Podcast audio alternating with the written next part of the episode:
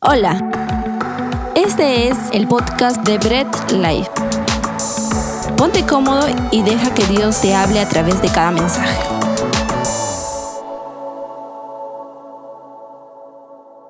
Amén, podemos tomar nuestros lugares. Saluda al que está a tu costado, dale un puñito, dile bienvenido. Qué alegría verte. Les digo que os saluden porque como hemos estado adorando al Señor, pues hemos estado con los ojos cerrados, no hemos visto quién ha llegado, quién está acá, quién está atrás. Voltea atrás también, dile hola, ¿qué tal? ¿no? Dile hola, ¿qué tal? Pues bienvenido, qué alegría poder estar aquí en la casa del Señor contigo. Y bien, vamos a continuar con nuestra serie libre de trastornos, ¿no? Para todos los que estamos trastornados de alguna forma. Vamos a, vamos a continuar con esta serie. Y hemos dicho, ¿no? Y vamos a repetir siempre que un trastorno siempre es el exceso de algo. Cuando nos llenamos de exceso de algo, pues eh, nos causa eh, daño a nuestras vidas. Y hay un daño terrible cuando nos ponemos con un exceso de pasado. Cuando tenemos un exceso de pasado en nuestras vidas, empezamos a hacernos un daño terrible. Es de los excesos más terribles que podamos tener, el exceso de pasado. ¿Sabe por qué? Porque el pasado ya no lo podemos arreglar. Hay una película que a mí me encanta, pero a mi esposa ya la tengo hinchada con la película porque cada vez que voy a dormir la pongo al menos para poner mi televisor a que se apague, es Volver al Futuro. Me encanta esa película, es una de las clásicas, la veo todas las noches sin mentirles. Termino de ver la primera, la segunda, la tercera, vuelvo otra vez a la primera. Me gusta, eh, serio. Y al menos que consigamos ese DeLorean, ¿no? Y a Marty McFly y al doctor Edmund Brown para poder volver al pasado, arreglar algo, no podemos volver al pasado. Así que la película es ficción, no podemos volver un pasado, el pasado va a estar siempre ahí. El problema es cuando ese, nos dejamos que ese pasado nos llene y se vuelve un exceso en nuestras vidas. Cuando empezamos a mirar ya sea el pasado por alguna culpabilidad de algo, de algo, que hayamos hecho, por alguna pérdida o alguna circunstancia que ha marcado nuestra vida, eso llega a nuestro presente y causa ciertos estragos. Cuando llega a nuestro presente ese exceso de pasado, empieza a causarnos incluso dolores físicos, molestias, malos pensamientos, empieza a atacarnos nuestro presente. Cuando el pasado se empieza a llenarnos de exceso, nuestro presente se ve afectado. Cuando hay demasiado exceso de pasado, tu presente se ve afectado. Y cuando se ve afectado tu presente por ese pasado, te llegas a encerrar, te llegas a querer, te llegas a encerrar en ti mismo, te llegas a volver un armadillo, una pelota ahí. ¿Por qué? Porque te empiezas a dañar. Ese trastorno de sentir la culpabilidad, la pérdida, la circunstancia o cualquiera que sea de tu pasado, pues se le conoce como depresión. Y es uno de los males más terribles que afectan hoy en día al ser humano. La depresión está ahí. Todos tienen un pasado. Nadie va a decir, no, yo no tengo ningún pasado. Todos han hecho algo. Todos tienen algo que ha pasado en, su pasado, valga la redundancia, que nos llega a afectar en el presente. Nadie puede decir no. Y si bien es cierto, la depresión, como cualquier trastorno y cualquier mal de este mundo, pues tiene su origen en el pecado original, pues el pecado original eh, fue origen para todos los males y para todo lo terrible que pueda pasar en la humanidad. Hay aspectos clínicos que llevan a una persona a estar deprimida hay aspectos clínicos. Si bien es cierto, no, la raíz de las enfermedades no empiezan, Dios no creó enfermedades, es el pecado original que dio origen a las enfermedades. Pero yo no voy a decir, ah, estás enfermo porque eres pecador. No, hay aspectos clínicos que te llevan a estar enfermo. Igual es con esto, este trastorno, la depresión, si bien es cierto, tiene su origen en el pecado original, pero hay aspectos clínicos que nos llevan a poder estar deprimidos hoy en día. Entonces, ¿qué quiero decir con esto? Que como cristianos no, no vamos a estar diciendo, no, pues no vayas a un profesional, no vayas a una clínica, no vayas a ver con alguien. Sí, puedes ir a hacerlo. Sin embargo, nuestra dependencia no va a estar en el profesional, nuestra dependencia está totalmente en Dios. Al igual que si tú vas a un hospital porque estás enfermo, irías en un completo error si vas confiando en que el doctor te va a curar. Tú vas al doctor porque hay un profesional que se encarga del área en la que estás enfermo, pero tú vas confiando en el Señor. Eso es lo que todo cristiano en cualquier circunstancia de su vida tiene que hacer. ¿Ok? De igual forma, la angustia, la ansiedad, la depresión, los trastornos que estamos viendo, hay profesionales que tratan. Sin embargo, nuestra confianza y dependencia debe estar plenamente en el Señor. ¿Ok? Hay depresión clínica que debe ser diagnosticada por un especialista e inclusive porque no necesariamente puede haber sido causada por cuestiones desafortunadas de la vida, sino por falta de de algún, eh, de algún elemento en nuestras vidas, ¿no? algún elemento químico o algo. Y hay especialistas que detectan ello, ¿ok? Pero nuestra dependencia total es el Señor. Dios es capaz de curar cualquier enfermedad, cualquier desorden, cualquier trastorno. Dios es capaz de curarlo todo. ¿Ok? Ahora, vamos a ver, ¿no? Algunas cosas, porque de repente alguno dice, pero yo no tengo esto, pero vamos a, vamos a ver un poquito de, ciencia, ¿no? Algunos síntomas que la depresión causa en personas, ¿no? Apúntalos porque puedes estar pasando una depresión sin que te des cuenta. Algunos síntomas de la depresión es eh, el decaimiento y la fatiga.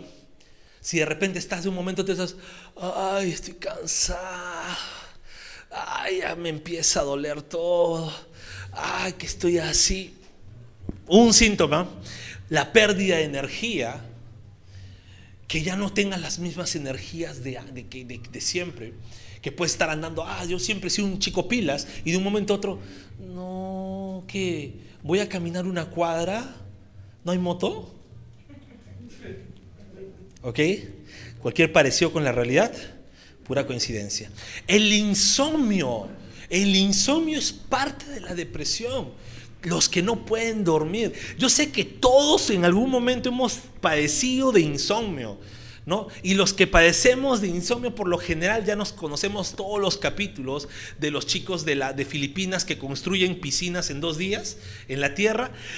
Los que vemos esos videos de madrugada, pues sí hemos padecido de insomnio pues el insomnio es parte, eh, la, dificultad de concentración, la pérdida de apetito, bueno, ahí me salvo, la irritabilidad e inquietud. Y los más terribles de la depresión son los sentimientos de culpa y los pensamientos negativos. Esos son los dos síntomas más graves. Los sentimientos de culpa, cuando tú estás, todo es mi culpa, o ya la fregué, ya la regué, ya hice mal esto, o pensamientos negativos. No, si hago esto o por lo que hice, más adelante van a haber consecuencias. Hice esto ayer, no, wow. No saludé a mi vecino, ya, aso. ¿Qué va a estar pensando de mí ahora? Esos pensamientos negativos pues tienen que ver mucho con aspectos de depresión y puede clasificarse ¿no? Hay una clasificación que me gusta cómo va, es la depresión mayor, es cuando el paciente presenta cinco síntomas o más de los que yo he mencionado. Si tú estás identificado con más de, de cinco síntomas, pues puedes decir, oye, puedo estar sufriendo una depresión mayor. Una depresión menor cuando presentas menos de cinco síntomas y duran al menos esos síntomas dos semanas. Y la, la distimia, perdón, la depresión atípica es cuando eh, todos estos síntomas empiezan a acompañarse de delirios o alucinaciones. Este está un poquito más, más ¿no? No solamente tienes eso, sino empiezas a alucinar cosas o a tener delirios, ¿no? Y la distimia, que esto es ya más terrible y esto sí tiene que ser no, es muy, muy, muy tomado con mucha delicadeza, es cuando todos estos síntomas te van acompañando no por semanas, sino por años. Porque hay personas que están con ello no un día, no una semana, no un mes, sino por años. Entonces, quiero volver a recalcar, como iglesia, pues nuestra mira siempre está en el Señor, pues puedes ir un profesional, pero nuestra nuestro primer recurso es mirar lo que nos dice la palabra de Dios, porque es Dios quien nos va a hacer libre de la depresión. ¿Ok? Así que vamos a orar para poder empezar nuestro mensaje y lo que nos dice la palabra con respecto a ello. Dios Todopoderoso, te damos las gracias porque tu palabra nos va a edificar, tu palabra nos va a corregir, Señor, y va a transformar nuestras vidas. Gracias te damos, papá, por este tiempo, porque sabemos que tú es quien te va a glorificar, porque tu palabra va a ser expuesta. Te damos a ti la gloria. Amén y amén. Bien, ahora, la Biblia habla de la depresión. La Biblia nos dice depresión, la Biblia nos menciona algún personaje bíblico, incluso de los que hayamos podido admirar que haya sufrido de depresión. Pues sí, aunque no necesariamente la traducción haya sido depresión, los síntomas eran de depresión. Las cualidades eran de depresión. Hay diferentes circunstancias que han podido haber hecho que muchos personajes de la Biblia hayan pasado depresión. ¿Ok? Ahora, no nos podemos sentir excluidos porque algunos dicen, oye, no, yo no puedo sufrir de depresión como cristiano ¿Por qué? Porque no, como si el Señor me ha hecho libre todo. No, en la Biblia hay personajes que han padecido de depresión. ¿Y por qué pasaban depresión estos personajes bíblicos? Te voy a mencionar algunos puntos. El primero, culpa por el pecado pasado. Y aunque no voy a decir que digan amén, todos pues hemos hecho algo de repente que digamos, eso no lo vuelvo a hacer jamás que incluso hasta si se recuerdan, por eso Dios nos hizo libres del pecado, porque si nos recordáramos estaríamos apuñalándonos por algo que hayamos hecho en nuestro pasado. Porque el pecado es así, cuando hemos pecado contra Dios y el Señor nos hace conscientes, si solamente fuese un remordimiento, estaríamos fritos porque estaríamos remordiéndonos a cada rato, pero no seríamos libres de esa culpabilidad. Estaríamos que, ¿por qué hice esto? ¿Por qué hice aquello? Uy, ahora no, ya que... Ah, se nos viene toda la noche negra y, no, y sentimos esa culpa. Y de la misma forma, David, el salmista, no David Trinidad, ¿eh? no lo miren por si acaso, no voy a mencionar a David Trinidad. Ok, David el salmista se culpaba por esas cosas cometidas en su pasado. casi digo David Trinidad. David el salmista se culpaba por esas cosas había cometido pecados en su vida y él se echaba la culpa, se sentía culpable, entraba en depresión. Y quisiera que podamos leer Salmos 38.4. Es un salmo donde David expresa su dolor por su pasado, por lo que él había cometido. Salmos 38.4, puedes apuntarlo y lo vas a poder leer también en la pantalla. Leemos la palabra de Dios. Salmos 38.4 dice, mis maldades me abruman, son una carga demasiado pesada. El pecado que David estaba soportando en sus propias fuerzas, decía, es una carga pesada.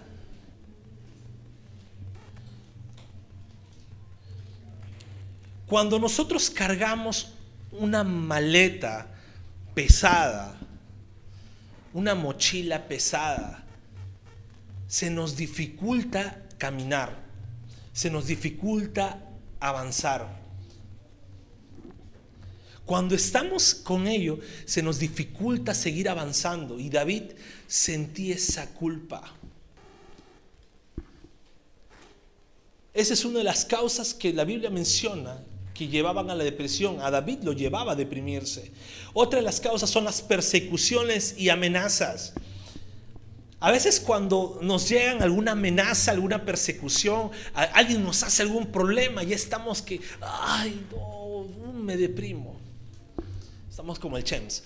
Nos deprimimos, estamos que, que nos encerramos en lo nuestro, nos dicen, nos dan una mala noticia, no, sabes que un diagnóstico que no nos gusta, pues nos deprimimos, nos amenazan con que vamos a perder el trabajo, nos deprimimos, nos amenazan que se viene la, la recesión económica, nos deprimimos, nos amenazan cuarta ola, deprimidos, nos amenazan viruela del mono, deprimidos, todo nos deprime las amenazas, las persecuciones.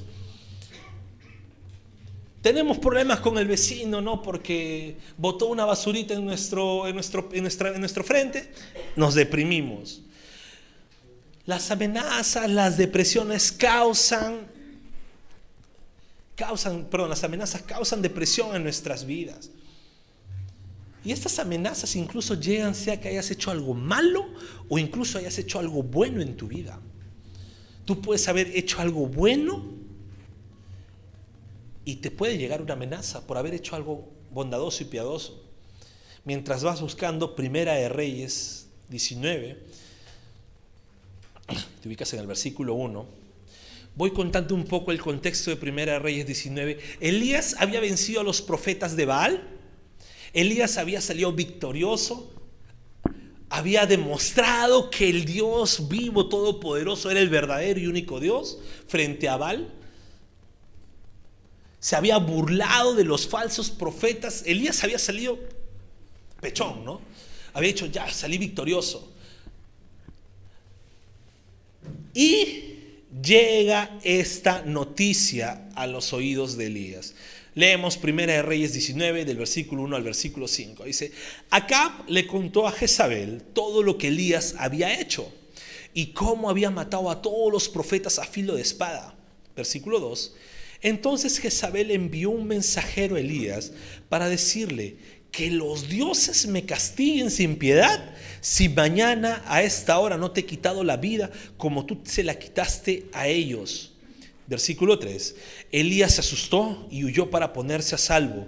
Cuando llegó a Berseba de Judá, dejó allí a su criado y caminó todo un día por el desierto, llegó a donde había un arbusto y se sentó a su sombra con ganas de morirse. Estoy harto, Señor, protestó. Quítame la vida, pues no soy mejor que mis antepasados. Luego se acostó debajo del arbusto y se quedó dormido. De repente un ángel lo tocó y le dijo, levántate y come. Elías se sintió amenazado por una reina. Es un poco gracioso, ¿no? Elías había ido contra los profetas, 450 profetas de Baal, 400 de Acera, o era 400, 350, no recuerdo bien, perdóneme la herejía, pero Elías había salido victorioso, se había enfrentado a muchos profetas, les había dado muerte y una reina. No estamos hablando de una guerrera, una reina. ¿Cómo son las reinas? Delicadas, finas, los reyes buscaban las mujeres más delicadas, más hermosas, más finas. Una modelo le dice, te voy a matar, Elías. Y Elías llorando como un niño, asustado, deprimido, Señor, quítame la vida. Y la típica de los que sufrimos alguna en algún momento de depresión, Señor, quítame la vida. Dormido. Las amenazas causan depresión en la vida de una persona. Y lo dice la palabra. ¿Qué más? El enojo y la ira. Muchas veces cuando uno está enojado puede ser síntoma también de que está pasando por una tristeza profunda que lo lleva a la depresión. Y esto los estudiosos lo han descubierto. Es una manifestación de la depresión que vive una persona enojada. ¿Por qué? Porque muchas veces la ira, el enojo, es forma de canalizar la tristeza que estás pasando.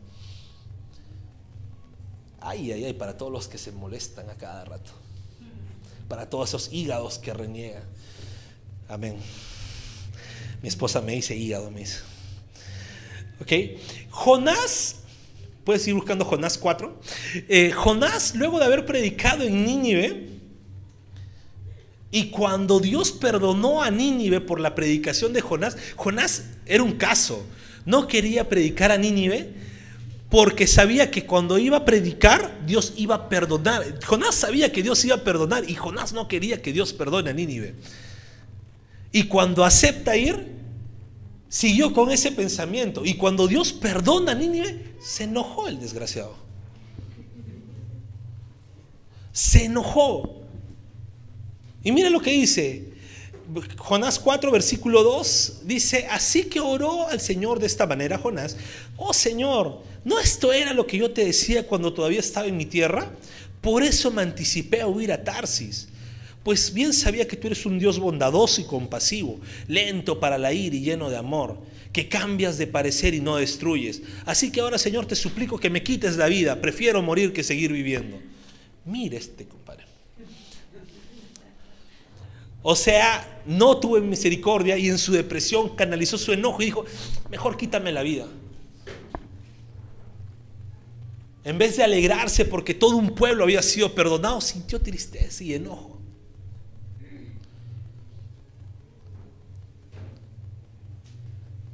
Ahora vienen dos puntos que sí son los más causantes de la depresión y que la Biblia lo menciona. Las pérdidas irreparables. Cuando hay pérdidas familiares, materiales, económicas o pérdidas de cualquier tipo, son causantes de las depresiones. Porque esas pérdidas llegan a afectarnos directamente a nuestras vidas. Y aquí hay dos ejemplos bíblicos. Uno de ellos era Noemí. Puedes ir buscando Ruth capítulo 1, versículo 20. Noemí sufrió la pérdida de su esposo y sus hijos. No solamente murió su esposo, porque puede decir, ah, pues esposo seguro ya era un viejito, ¿no? Ya estaba para la otra. No, sufrió la pérdida de su esposo y de sus hijos y se quedó con sus dos nueras.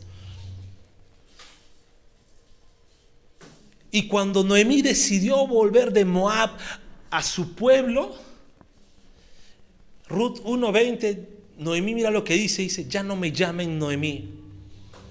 Repuso ella, llámenme Mara, porque el Todopoderoso ha colmado mi vida de amargura. Noemí se había encerrado en su depresión por las pérdidas que había tenido.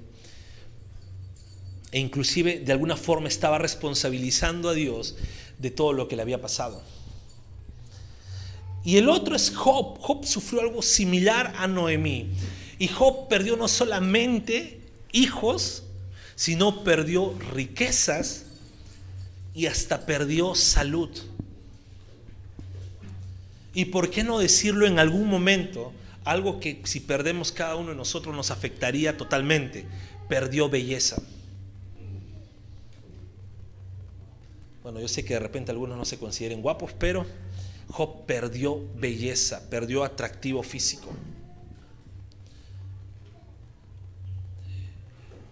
Job, cuando Dios da permiso a Satanás para que lo pruebe, murieron sus hijos, perdió todo, se le quemó todo lo que tenía, le dieron la espalda a sus amigos. Su esposa misma le dijo, ya maldice a Dios. Algunos dicen que por bueno, otros dicen porque era incrédula, qué sé yo. No vamos a meternos en debates ahí. Perdió atractivo físico porque se llenó de lepra. Cuando nos sale un grano en la cara, ¿qué hacemos? Ay, en un grano, foto para el otro lado. ¿Te imaginas no poder ocultar? Job estaba, incluso hasta tenía que raparse porque la lepra estaba por todo su cuerpo, no podía dormir perdió todo Job. Y en el más profundo de su pérdida, Job en Job 3, versículo 1 al 4, dice, después de esto Job rompió el silencio para maldecir el día en que había nacido. Dijo así, que perezca el día en que fue concebido, el que fui concebido, y la noche en que se anunció ha nacido un niño, que ese día se vuelve oscuridad, que Dios en lo alto no lo tome en cuenta, que no brille en él ninguna luz. Job estaba completamente deprimido por todo lo que había perdido, ya no soportaba. Las pérdidas pues causan depresión en nuestras vidas. Y lo último que puede causar depresión en nuestras vidas es cuando en nuestra vida, sea del pasado o incluso estemos viviendo, haya miserias y sufrimientos constantes. Y esto puede pasar ya sea por culpa propia, por culpa externa, la situación del mundo, la situación global, pues esto es bastante cambiante, no necesariamente es por culpa de alguien más o por culpa de nosotros. Pueden haber muchos factores por el cual una persona puede vivir en miseria. Y Jeremías era conocido como el profeta llorón. Siempre lloraba, sus discursos estaban tristes, nadie le tomaba en cuenta. Era una persona pobre. Era conocido como el profeta llorón. Era rechazado por los demás y también maldijo el día de su nacimiento. En Jeremías 20, el versículo 14 y 18 nos dice la palabra, maldito el día en que nací, maldito el día en que mi madre me dio a luz. Versículo 18 dice, ¿por qué tuve que salir del vientre solo para ver problemas y aflicción y para terminar mis días en vergüenza? Miren cómo la depresión lo llevaba a Jeremías a pensar de esta forma. Y tal vez hasta ahora, pues tú te estás sintiendo identificado. Sí, yo en algún momento he sentido culpa por mi pecado y a pesar que sé que el Señor ya me perdonó, de todas maneras hay ciertas cosas que me llevan a sentirme mal. Tal vez te hayas sentido deprimido porque hayas sido perseguido o amenazado por algo problemas que hayas podido tener y hayas recibido alguna amenaza, o incluso las amenazas ni siquiera son con otras personas, sino son amenazas por diagnósticos, por trabajo, amenazas por situaciones que van a pasar en el mundo. Puedes, saberte, puedes sentirte deprimido porque tu tristeza profunda la canalizas en ira, en cólera. Te sientes tan deprimido por dentro, pero tu reacción por fuera es ponerte ese caparazón de ira. O puedes sentirte deprimido por las pérdidas que hayas tenido, o tal vez por la vida de miseria, pobreza o circunstancias difíciles que hayas vivido durante toda tu vida. Pero quiero que tú te pongas a pensar, ¿cuál debe ser la actitud que debes tener como hijo de Dios frente o en medio de la depresión? Y pregúntate a ti mismo, si yo estoy pasando por depresión, si yo estoy pasando por este trastorno que afecta mi vida, por todo lo que haya vivido en mi pasado, estoy pasando por esta depresión, ¿Cuál es mi actitud o cuál debe ser mi actitud en medio de la depresión? Y pregúntate a ti. ¿Y sabes? Te voy a dar tres puntos que debemos siempre tener como cristianos en medio de la depresión y puede ser aplicado a cualquier trastorno. El primer punto es que tu perspectiva debe cambiar. Cambia tu perspectiva. Cuando llegue la depresión a tu vida, Cambia esa perspectiva, no la hagas propia. Lo peor que podemos hacer como hijos de Dios es apoderarnos de algo que no nos pertenece. La depresión puede estar ahí, las circunstancias pueden llegar a tu vida para deprimirte, pero no lo hagas propio. O en buen peruano, no te lo tomes a pecho. Cambia de perspectiva. Es tal vez un poco rudo decirte ello, ¿ya? Porque lo que más uno quiere decir es, ¿cómo me vas a decir, Naín, que cambie mi perspectiva si se me está viniendo toda la noche encima? ¿Cómo puede decirme que cambie mi perspectiva? Cambia la perspectiva. No te llenes de tristeza, no te llenes de depresión. Y mientras vas buscando Filipenses 4:4, Filipenses es una carta en la que Pablo escribió desde la cárcel. Una cárcel romana, y ya lo he venido explicando muchas veces, es algo terrible, no es una celda de lujo como tenemos aquí. Una cárcel romana eran cuevas hacia abajo donde los presos, dependiendo del grado de peligrosidad, iban yéndose al fondo. ¿Y qué y que, tomaba que vaya más al fondo es que todo lo que los presos hacían, vomitaban o hacían sus necesidades, iba cayendo al fondo. Y lo de al fondo era una cloaca. Y muchas veces Pablo estaba en esa cloaca, soportando el olor, soportando de repente las ratas que pasaban por ahí, soportando muchas cosas. Pablo estaba allí.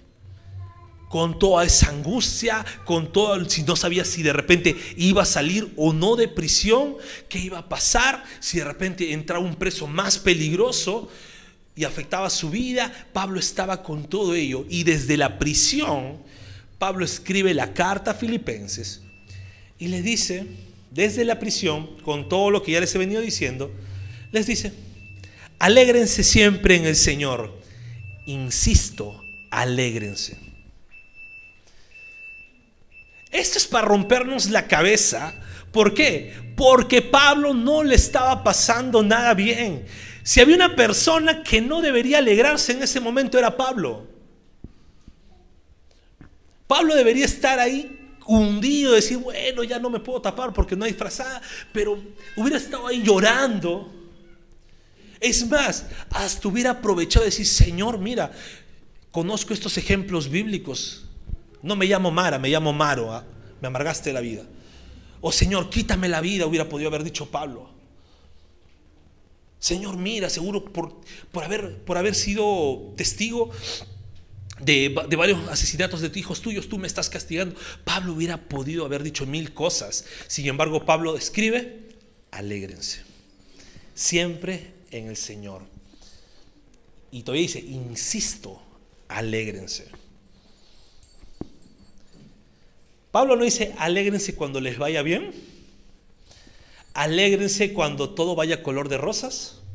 Alégrense cuando tengan una buena noticia Pablo desde la prisión dice, alégrense. Pon el texto, Rodrigo. Alégrense siempre. Pablo dice, alégrense siempre en el Señor. Lo que está diciendo Pablo es que nuestra alegría no debe estar en la circunstancia que atravesemos alrededor. Nuestra alegría debe estar en el Señor. No somos alegres porque nos vaya bien, somos alegres porque Dios está con nosotros. No somos alegres porque vivimos en libertad, somos alegres porque Dios es nuestra libertad. No somos alegres porque estemos alegres, sino porque Dios es nuestra alegría. Podemos estar tristes, pero debemos alegrarnos en el Señor siempre cambiemos nuestra perspectiva en medio de la depresión. Amén. Un segundo punto es que en tu depresión no te enfoques en tu depresión, sino enfócate en el Señor. Cuando llegue la depresión a tu vida, no te enfoques en la depresión, sino enfócate en el Señor.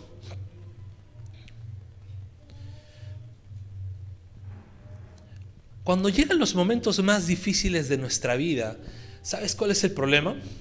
Es que nos enfocamos en Dios. Y eso no está mal. El problema es que solamente buscamos enfocarnos en Dios cuando llegan los momentos difíciles en la vida. Solamente cuando, ah, primera reacción, llegan momentos difíciles de nuestra vida. Dios, se van los momentos difíciles. Chao Dios. Ese es el gran problema. Recurrimos a Dios solamente por la circunstancia. Recurrimos a Dios solamente por lo que está pasando en nuestras vidas. Pero no recurrimos a Dios como hijos. No recurrimos a Dios en todos los momentos.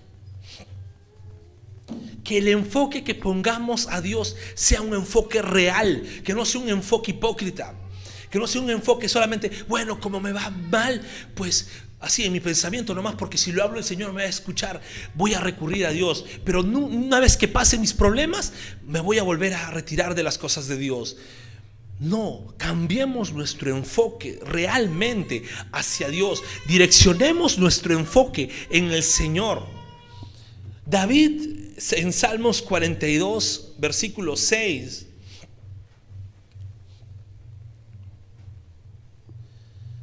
Dice, Dios mío, estoy tan deprimido aquí recordándote en este lugar. Desde la pequeña colina donde están el monte Hermón y el río Jordán. David estaba deprimido, pero ¿qué estaba haciendo? ¿Pensando en su depresión? ¿Pensando en los problemas que lo aquejaban? David estaba pensando en la circunstancia o en morirse. No, David está diciendo, estoy recordándote Dios. Y recuerda lo que Dios ha hecho en tu vida. Recuerda todas las cosas geniales que Dios ha hecho en tu vida. Lo grandioso que es Dios. Recuerda lo que dice la palabra de Dios acerca de Dios. No te quedes con la depresión. Cuando venga la depresión a tu vida, enfócate en el Señor. Recuerda lo que Dios ha hecho por ti. Recuerda lo que Dios es y lo que la palabra misma dice acerca de Dios. Pero no te quedes enfocado en tu depresión. Ya tienes dos. Ya tienes dos puntos que puedes hacer. Cambia de perspectiva en tu depresión. Alégrate cuando estés en depresión no por la circunstancia que estés pasando, sino alégrate porque Dios es bueno en todo momento y en cualquier circunstancia. Y también cambia de perspectiva. Enfócate en el Señor. En tu enfoque sea en el Señor, no la depresión que puede estar, no los problemas, sino Dios mismo. Recuerda lo que Dios es, lo que la Biblia dice que Dios es y las cosas maravillosas que ha hecho en tu vida. Y este tercer punto es muy importante. Y es que Cristo redime todo nuestro pasado. Sabemos que como hijos de Dios, redimidos por el Señor, pues el Señor sí ha redimido nuestra vida pecadora. Ya no somos pecadores, somos pecadores redimidos. Pero no solamente el Señor nos da redención en nuestro pecado, sino todo tu pasado queda redimido en el Señor. Absolutamente todo es una redención total. Ha sido redimido en general. Eres una nueva criatura en Cristo. Todo tu pasado ha sido redimido. Y vamos a leer Primera de Pedro versículo, perdón, capítulo 1, versículo 18 y versículo 19.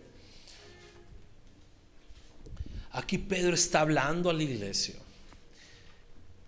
y les habla acerca de la redención pasada o del pasado que ha hecho el Señor en la vida de cada cristiano. Primera de Pedro capítulo 1 versículo 18 y 19 dice, como bien saben, ustedes fueron rescatados de la vida absurda que heredaron de sus antepasados. El precio de su rescate no se pagó con cosas perecederas como el oro o la plata, sino con la sangre preciosa de Cristo, como de un cordero sin mancha y sin defecto. Pedro está hablando aquí, si ustedes han sido rescatados ¿Sabes qué es un rescate? Un rescate es que estabas aprisionado, estabas encadenado, secuestrado, no tenías forma de salir. Porque si tú tenías forma de salir, no es un rescate. Si tú de esa vida pasada tú tendrías alguna forma de haber salido, de haber escapado, no sería un rescate. Y Pedro lo que dice es, ustedes fueron rescatados, estaban presos. Estaban aprisionados ahí. En ese pasado, en esa vida absurda, está todo, está tu pecado, está cómo te formaron, están las pérdidas, están las circunstancias, la vida mísera que hayas podido tener, todo lo que tiene que ver con tu pasado, esa absurda manera de vivir de tus antepasados, estaba ahí. Todo ese pasado estaba ahí. El Señor te rescató de ello. Cristo cuando te redime, te redime de todo eso. Somos libres, no porque nosotros hayamos podido ser libres, no porque nosotros de nuestra propia cuenta digamos, bueno, ya me aburrí de ser, no, me mentalizo a ser mejor. No, eres libre porque el Señor te hizo libre. Eres libre porque absolutamente Dios fue el que hizo libre tu vida. Y Él pagó ese rescate, no con algo, no con dinero, él no pagó el rescate como cuando te llaman y te dicen, tenemos a tu hijo, deposítanos tanto, ¿no? Y hijo tienes.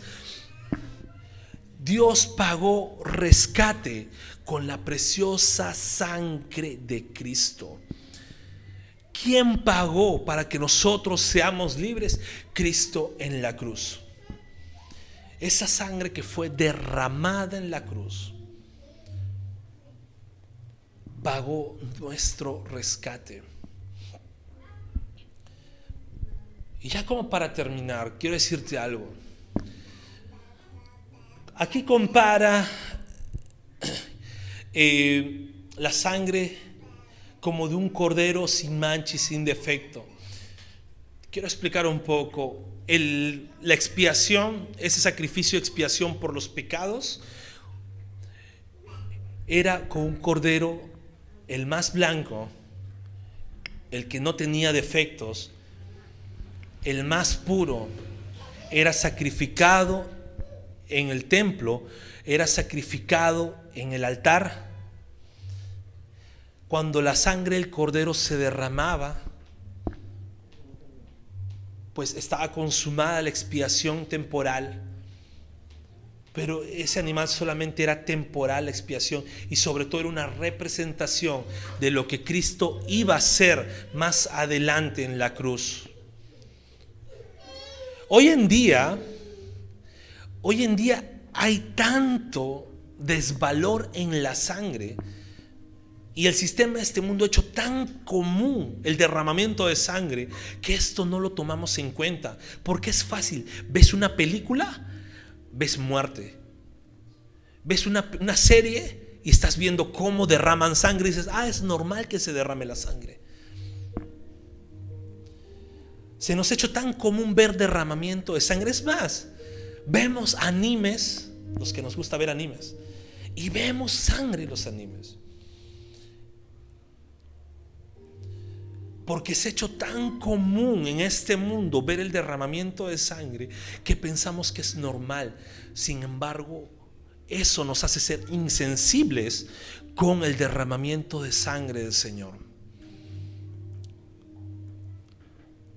porque ese derramamiento de sangre nos hizo libres de nuestro pasado.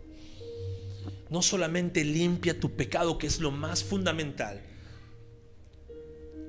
Cristo cuando llega a nuestras vidas no solamente quita el pecado de nuestras vidas, sino también nuestro pasado queda borrado delante de Él. Y para nosotros, desde ese momento, empezar a construir un futuro dependiendo de Él.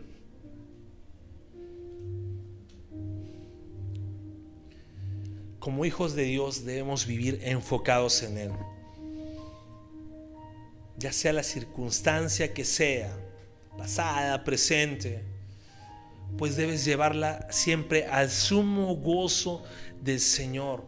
Debes recordar que has sido totalmente redimido en el Señor Debes recordar que con Cristo eres una nueva criatura, que las misericordias de Dios son nuevas cada mañana. Cuando la depresión llega a tu vida, recuerda que tú no estás andando solo, sino andas aferrado al Señor. Ahora sí, el hombre pecador, el que está afuera, el hombre pecador necesita de Dios para eliminar la depresión de su vida.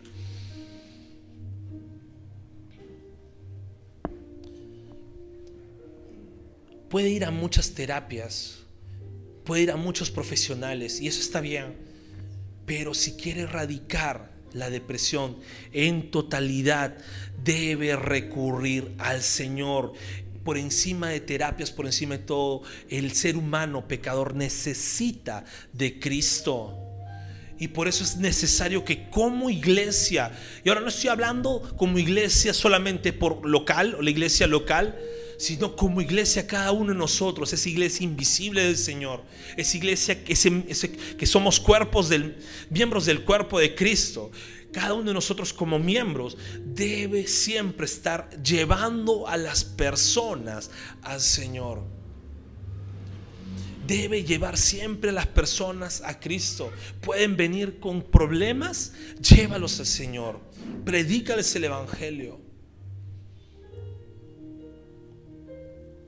Ahora, no prediques al Señor como un solucionador de problemas. Porque a veces estamos predicando mal. Predicamos de Cristo como un solucionador de problemas. Y lo que estamos haciendo es haciendo un efecto placebo en las personas. Y generando un falso arrepentimiento. Y a veces llenamos iglesias, pero no con personas arrepentidas, sino con personas conmovidas temporalmente, que terminan alejándose. Prediquemos de un Cristo salvador un Cristo que salva de la consecuencia que el pecado lleva en nuestras vidas. Pero es tan glorioso y tan grandioso que no solamente borra tu pasado, no solamente elimina el pecado de ti, te limpia de todo pecado, sino que también va purificando tu vida entera, eliminando cada trastorno, cada depresión, cada angustia, cada ansiedad, todo estrés, todo. Solo Dios, solo Cristo es quien nos hace libres en nuestras vidas. Vamos a orar. Amado Dios, gracias te damos. Gracias te damos, Señor, porque solamente tú nos haces libres de cada trastorno, Señor y tú nos libras de la depresión. Ayúdanos a como hijos tuyos, si estamos viviendo depresión, pues cambiar de perspectiva, alegrarnos en ti. También que nuestro enfoque sea completamente en ti. Y Señor, recordar que tú eres quien redime todo nuestro ser. Y Señor, Ayúdanos también a poder exponer a las personas que no conocen de ti o que creen que conocen de ti que tú eres aquel que liberta, que quita la depresión del mundo, la depresión de las personas, pero sobre todo que perdona pecados. Y como iglesia ayúdanos a poder predicarles, poder llevar tu evangelio a toda criatura. A ti es la gloria, a ti es la honra, Señor.